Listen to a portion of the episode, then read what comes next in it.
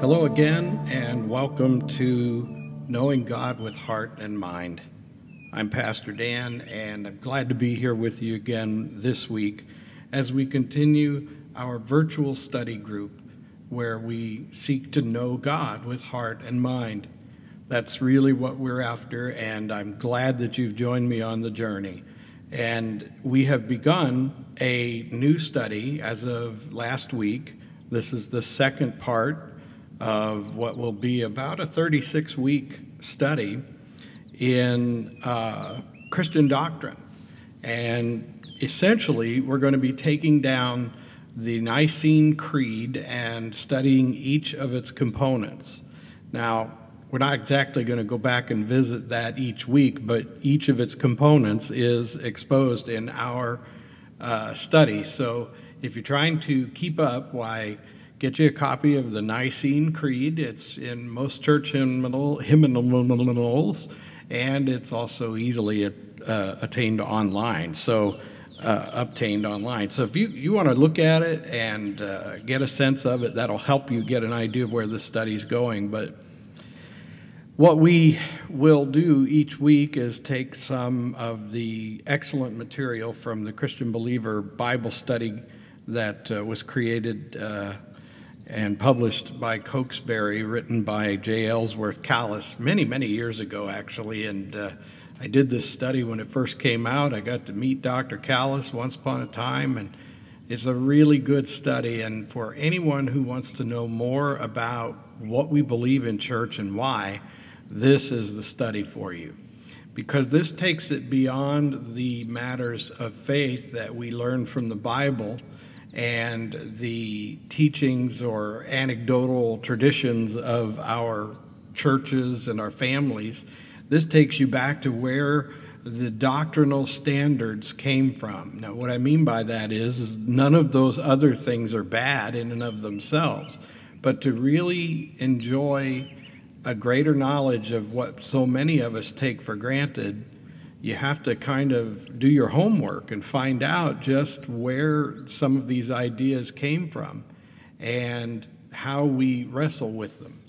So there's a part of this that's philosophical, a part of this that's theological, a part of it that involves your scientific or critical thinking, and uh, a little bit of, of uh, just, um, you know, I don't want to say faith because that sort of contradicts something that I just said, but it, it's faith in that what we will derive from these these uh, sources is a certain exception that uh, accepting that there is no way that we can fully understand or explain some of the things that we absolutely believe are true in Christian doctrine. And so with faith and with great respect for uh, the human intellect, we proceed. And it, it kind of gives us the essence of our title, which is Knowing God with Heart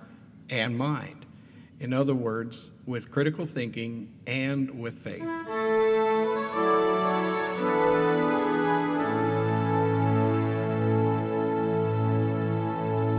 Now, before we begin, just a quick check in with you. Uh, as you recall from earlier episodes of this podcast, I used to always open with some announcements and some stories from Parsons Prairie, but we're not in Parsons Prairie anymore. And uh, I'm actually broadcasting to you from a little corner of the pastor's basement. And I'll tell you, it's a great place to be today because it is hot out there. It is really hot and humid here in southern Indiana. And, uh, you know, as a person who has a propensity for sweat, I'm enjoying this very much in this nice, quiet little corner of my basement, which happens to be adjacent to the uh, heating and air conditioning system of my home, which means you can hear it in the background. Well, I never professed to be the creator of a highly professional uh, podcast recorded in some fancy studio in uh, Nashville, New York, Chicago, or San Francisco or LA. It is, in fact, my basement. So join me in the pastor's basement now for a Bible study. And uh, I hope you like it. And I hope that you'll join me in a commitment to this as not your only activity of worship and interaction with God. I created this so that people who can't be in church every week, who are thinking about joining a church or being a part of a church but aren't quite ready, uh, I created it for those people. I created this for those who are just hungry for more, who can't get enough. And you know who you are. And this is why I do this uh, for the sake of those people and for my own sake because I've had a passion for radio since I was a little kid. I've loved listening to audio entertainment. I, you know, my parents gave me a small record player when I was very small, uh, very little, and and uh, uh, I played my records, listened to stories and songs on it, and then as I got older, I liked to lay in bed and listen to the radio at night. Uh, I got hooked on old time radio. Uh, many, many years ago, when the only way you could listen to it was to check out records at the local library and take them home and play them on your record player. Now I listen to old time radio shows every night, streaming across the internet to me. So I'm a bit of a, a audiophile in in a sense. I just love listening to and using my mind with uh, audio entertainment. So I couldn't help finding an excuse to create my own form of it. And the only thing that I can talk about pretty much endlessly is the Bible and theological matters. Now, some people who know me well would disagree because they would say there are other things. But until I start a podcast about those things, this is my topic.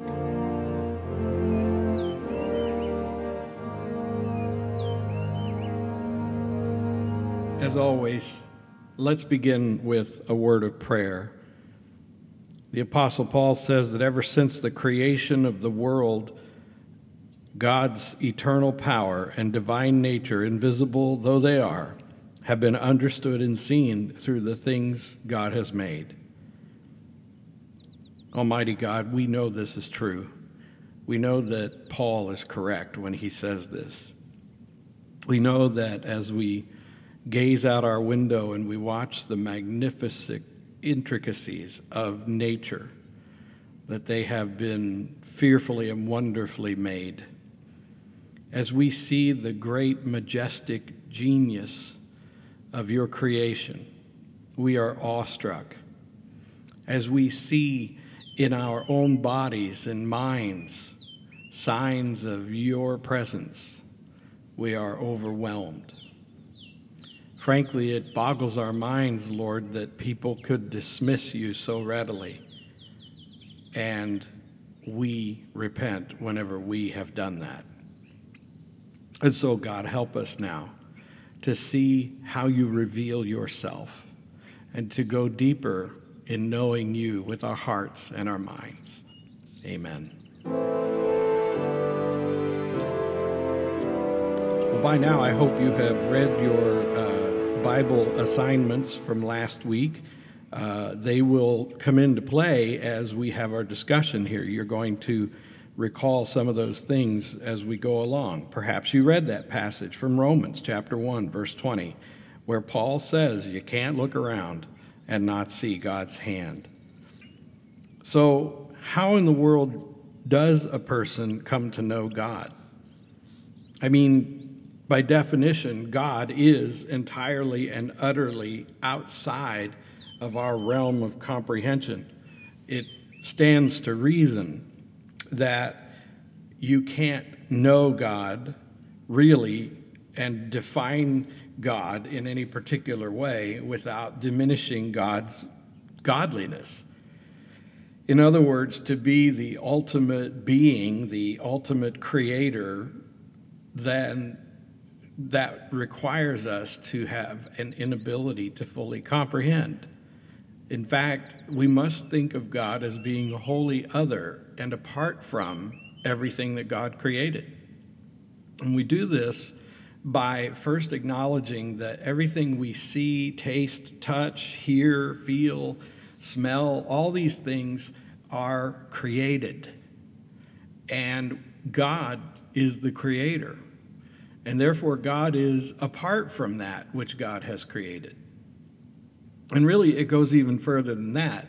We have to acknowledge that God is even outside of space and time as we understand them, because that's God's nature, because God created space and time as we understand them. And therefore, when God says to Moses from the burning bush, I am, that's exactly what God means, because God is and was and always will be. There's never a time when God isn't fully present because there is no time. The Creator is apart from all of that. Now, I know that's complicated, and I'll go you one further. I have, in my own personal conviction, a belief that what Moses saw as a bush that was consumed by fire, but not being burned up by the fire, I should say, then uh, what he was actually seeing was a portal into the realm of God that looked to him like the fire that did not consume the bush. And in fact, he was seeing something that uh, good science fiction shows repeat all the time uh, with their visual trickery. They create this portal that is present in the very space before us. And so, this is how we begin to think about God. To recognize that while God is fully apart from everything God created, God has not disconnected from everything that God has created. Quite the contrary, the Bible gives us ample proof that God is deeply interested in everything that God has created, and no more interested in anything than God is interested in you, in the chief among God's creations, the human beings. And so we recognize that while God is entirely apart from our comprehension, God is personally connected with it and involved in our lives. So we call this revelation, revealing nature, that is God's self revealing nature. Now, when you think Revelation, a lot of people immediately jump to that book in the Bible called Revelation and not revelations, please. Revelation.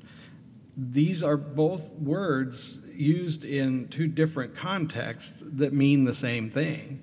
Revelation, as a book of the Bible, is a particular story of a particular revealing that occurred for John of Patmos when he was taken up into heaven and witnessed things to come from God's utterly timeless state of being. What we're talking about in this doctrinal standard is that that's nothing new. God does that. God intervenes and interacts with time and space and human history and even our personal lives all the time. And this is God's revelation or revealing of God's self. Now, I know that must sound kind of circular, but it's really important to get down exactly what we mean by that. But let's confess right away that it is difficult and almost impossible to really define revelation and to come up with two or three Christians or anyone really who can agree on exactly how God reveals God's self. There are people that you will meet who say they've heard God speak to them audibly. And there are those who, like I have often experienced, will see God's hand in their lives, but often in the rearview mirror, meaning that as we look backward over our days and weeks and months and years, it becomes apparent that God was involved and that God had done something. And sometimes God will place before us some sign that God is present and involved. These are all different ideas of revelation, and some more acceptable than others. And as humans will do, we're rather uninclined to trust the testimony of everyone who should speak of a particular revelation. And that's the problem. When a uh, person in history begins to say that they've heard the voice of God, that God has given them direction, there are plenty of rational speaking people, uh, rationally speaking people who say, that person's a nut. And there's probably no truth in what they're saying. They're just kooky. Well, that could be said until God validates what they are saying in some way. This is the difference, in fact, between God's revelation through signs and wonders and prophetic word. God will, in time, say things to us by way of the prophets that will not be validated until long after the prophet is gone. And then we'll look in the rearview mirror and see that the prophet truly did speak the word of God. And this is, in fact, God's way of revealing the, uh, not so much validating this, uh, this person, but revealing that God does exactly what God says he will do. And so the first thing we understand about God's revelation is, is that when God speaks, God speaks the truth. God speaks as the one with authority over all of creation, space, and time. And therefore, when God tells us something through a prophet that we may not trust or believe at the time, it will be validated later on. And that will be our sign that God was at work. In the same way, signs and wonders and miracles serve as a way of recognizing that God is involved with the thing. For example, in churches where there is a tradition of speaking in tongues, generally the babblings and ramblings of a person aren't taken too seriously until another person has a unique interpretation. To be specific, I'm talking about when someone speaks in a language that is unknown to them, and then another person in the room is able to interpret what they say, there is a sign of God's presence. Now, we don't see that sign expressed too much in my Methodist church background or Catholic church for that matter, but in many religious traditions, it's not that uncommon. And it isn't really God favoring one religion over another with the gift of tongues, but rather God revealing God's self in a way that is most effective for the particular individuals who have gathered to seek God. And by the way, that's an important thing to learn. You got to be genuinely interested in seeking God before you're actually going to find God. And you'd be amazed how many people go to church on Sunday and they're not particularly interested in God showing up, it might throw their plans off in some way or another. So, divine revelation is what we're talking about. That is to say, God's sharing of God's self with us for God's purposes. You see, God doesn't really owe us an explanation. We're not actually going to seek God and say, God, you have to prove yourself. God, I want to believe in you, but I'm not until you show up. You know, we, we, we can't say things like that because it's another one of those things about God that we have to accept. That in order for God to be God, God has to have absolute authority.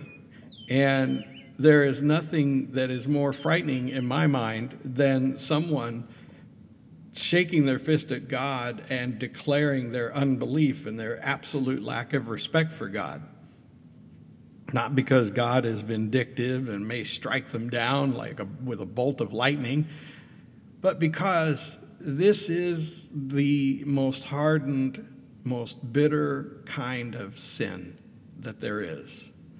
Because ultimately, sin is rejection of God.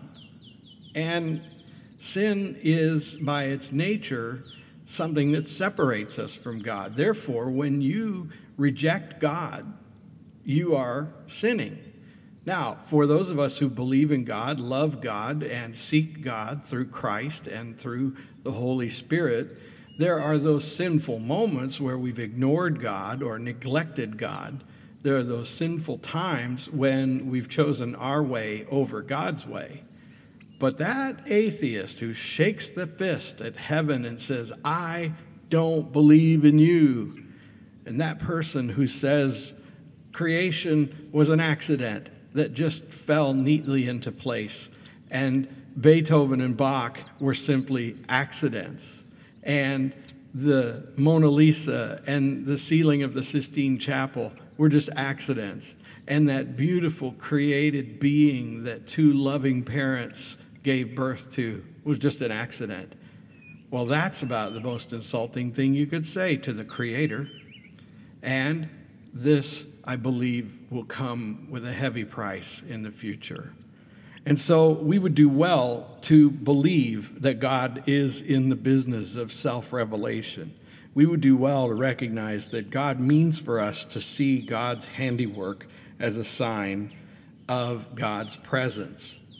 So, historically speaking, this has been done by faith because in the early days, everything that was created was seen as uh, a, a work of God in most people's minds of the religious order, and science was a big threat to that. It was easier to say that we believe God made everything, that God revealed everything, and therefore it is as it is, even if we don't understand how it works. And so when scientists and thinkers began to explore the, the creation and began to explore how to resolve problems like disease and hunger and how to uh, uh, implement uh, methods and means of taking better care of creation, they were often met with resistance because of the uh, fear that this explanation for what God does would somehow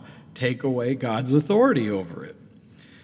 We live in times where, if one is open minded and thoughtful, you can easily recognize that God is the great majestic genius that science is readily and frequently revealing.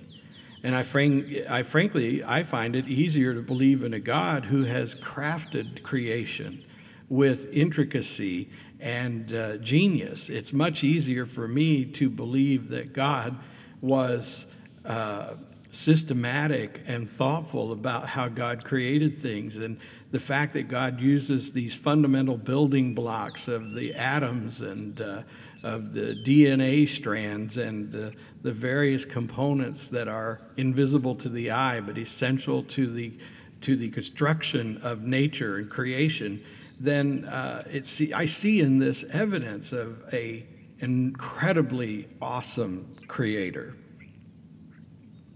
The truths of the gospel are gradually spreading across the world, yet, despite the great distances between groups of believers, it seems as if they all occupy one house, says Irenaeus in 130 uh, AD.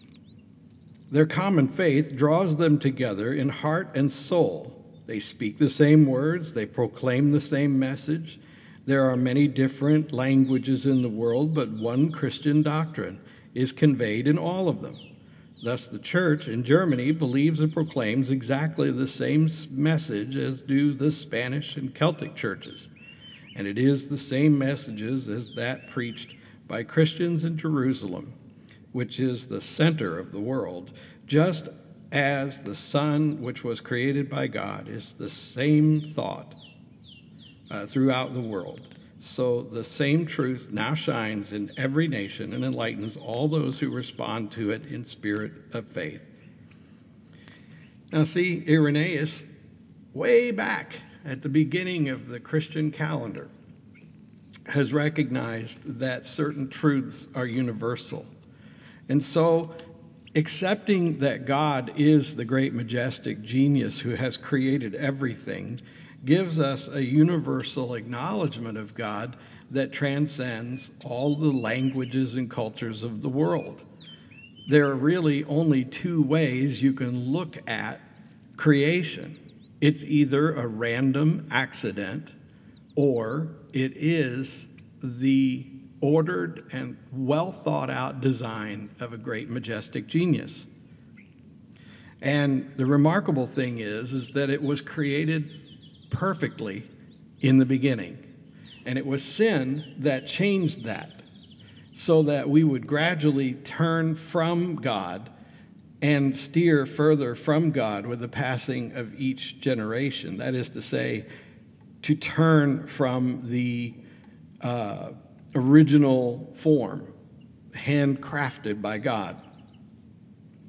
So, when we think about these things, we recognize that even in ourselves, even in our own ability to think and do and be like God, we see signs of God's revelation. Therefore, when you are speaking with another person, particularly another believer, another faithful person who, who desires to love and serve God, you're hearing the voice of God. Now, hear this clearly because I don't want to make this sound like something it's not. This is not a new age message here. What we're really talking about is the fact that we were created in the image of God look at all of creation, and through the eyes of science and uh, critical thinking, it's easy to recognize that creation is the same in many ways, that the basic strands of DNA and the atomic structures of many things interact. In fact, we can look at the physiology of wild animals and see very similar physiologies in ourselves. We can look at the uh, atomic and uh, uh, microscopic nature of certain things and recognize that they are the same, even when they are from the plant kingdom. And so on it goes. And so, what is it that really separates humanity from everything else that God has created? It is that made in the image thing. And in what image? Are we going to say that God is a man or a woman, or that God is white or brown or green or yellow or purple or pink. Of course, we're not saying that. What we're saying is, is that God has given us a mind like God's own, a soul like God's own.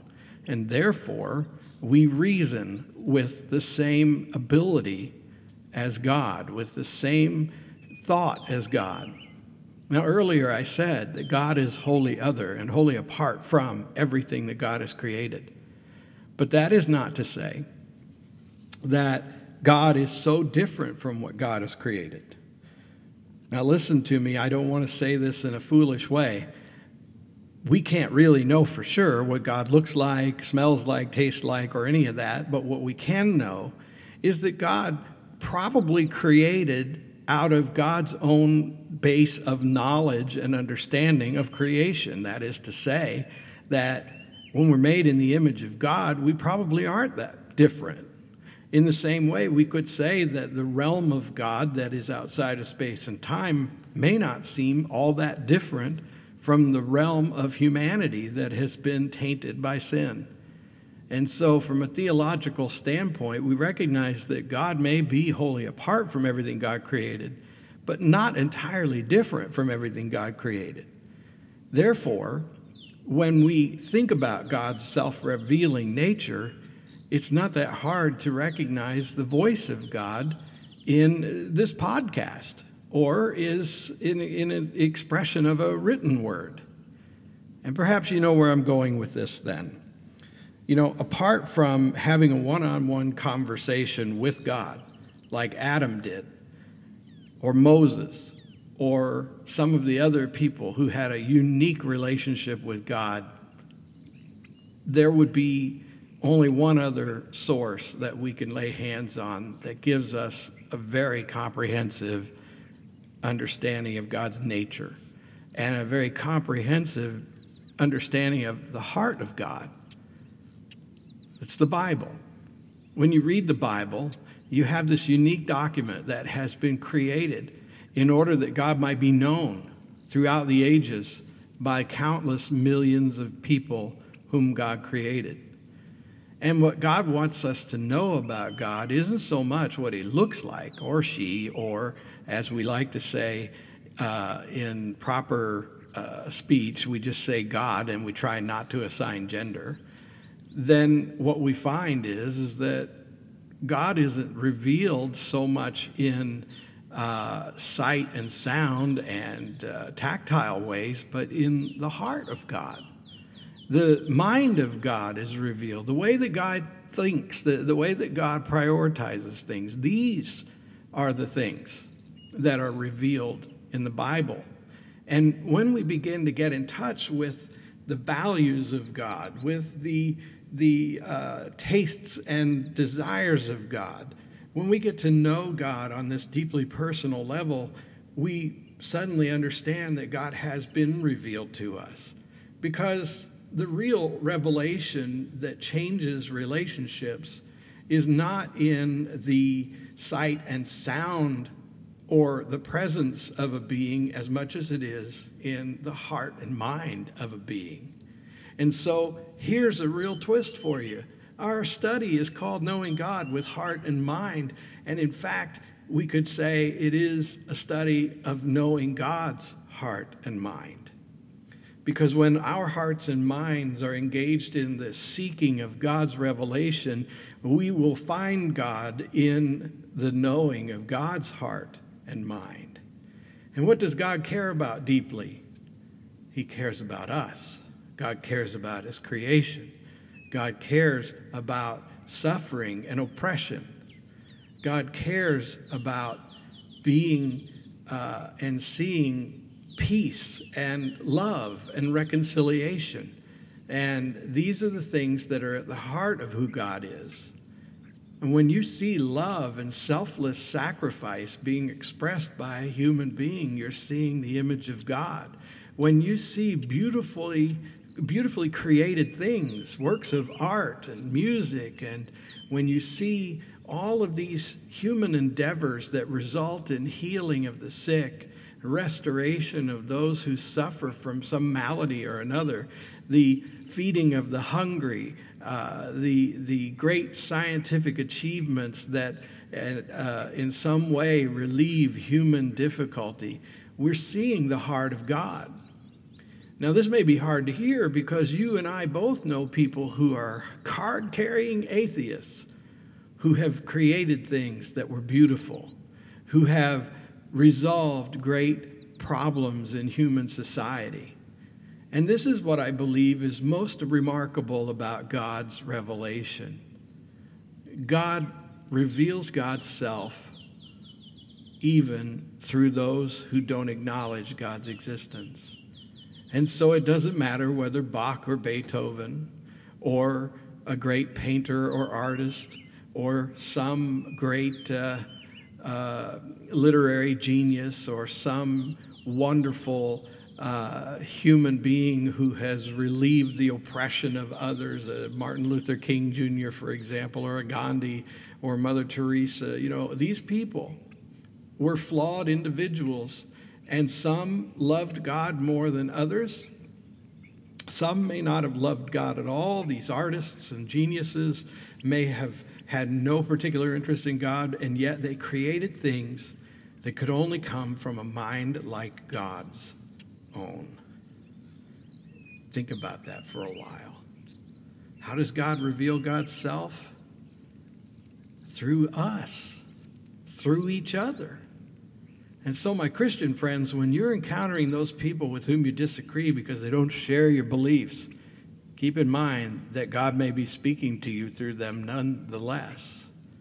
And to my unbelieving friend, I say, I wish you could believe as I do, but I want you to know that God still speaks to me through you. That God's voice is just as readily heard through you in your disbelief as God is through me in my total belief.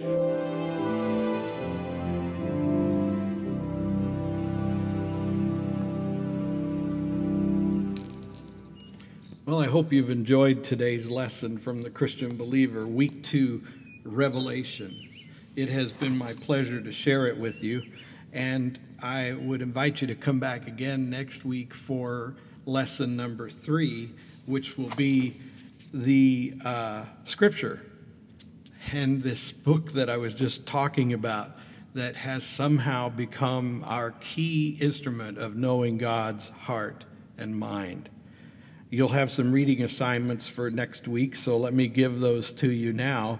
And uh, I would ask that you read the following pages that I'm going to give you in a minute, the following passages. And uh, I want you to especially uh, look for uh, signs in these passages of how God's mind becomes permanently revealed in a written text and how God's transcendent ability preserves even a written text.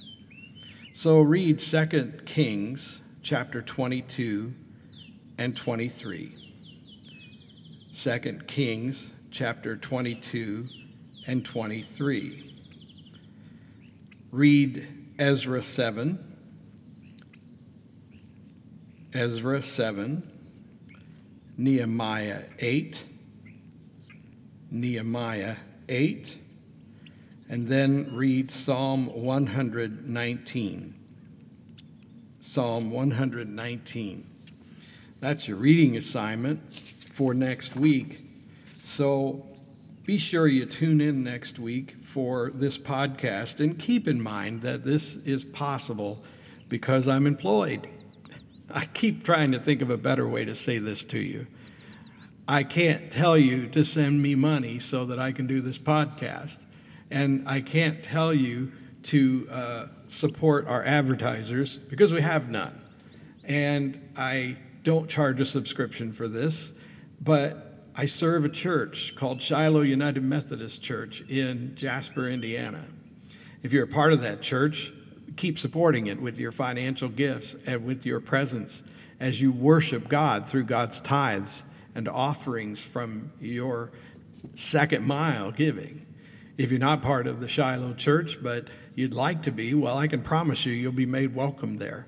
And you will be uh, among family and friends on your very first visit.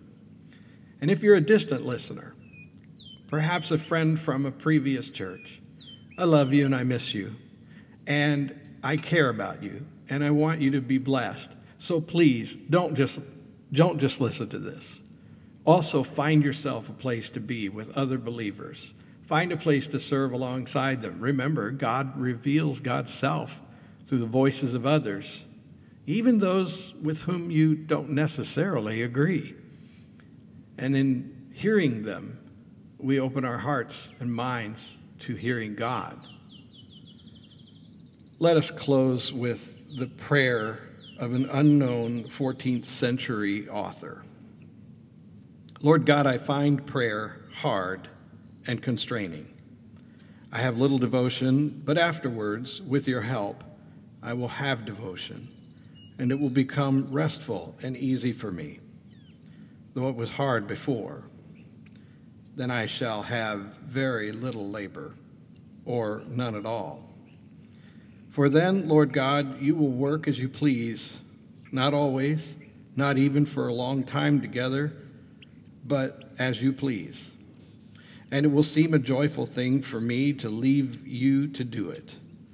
Perhaps it will be your will to send out a ray of spiritual light, piercing the cloud of unknowing between you and me and you will show me some of your secrets, of which a person may not or cannot speak. Then I shall feel my affection all aflame with the fire of your love, for more than I know how to tell. Amen.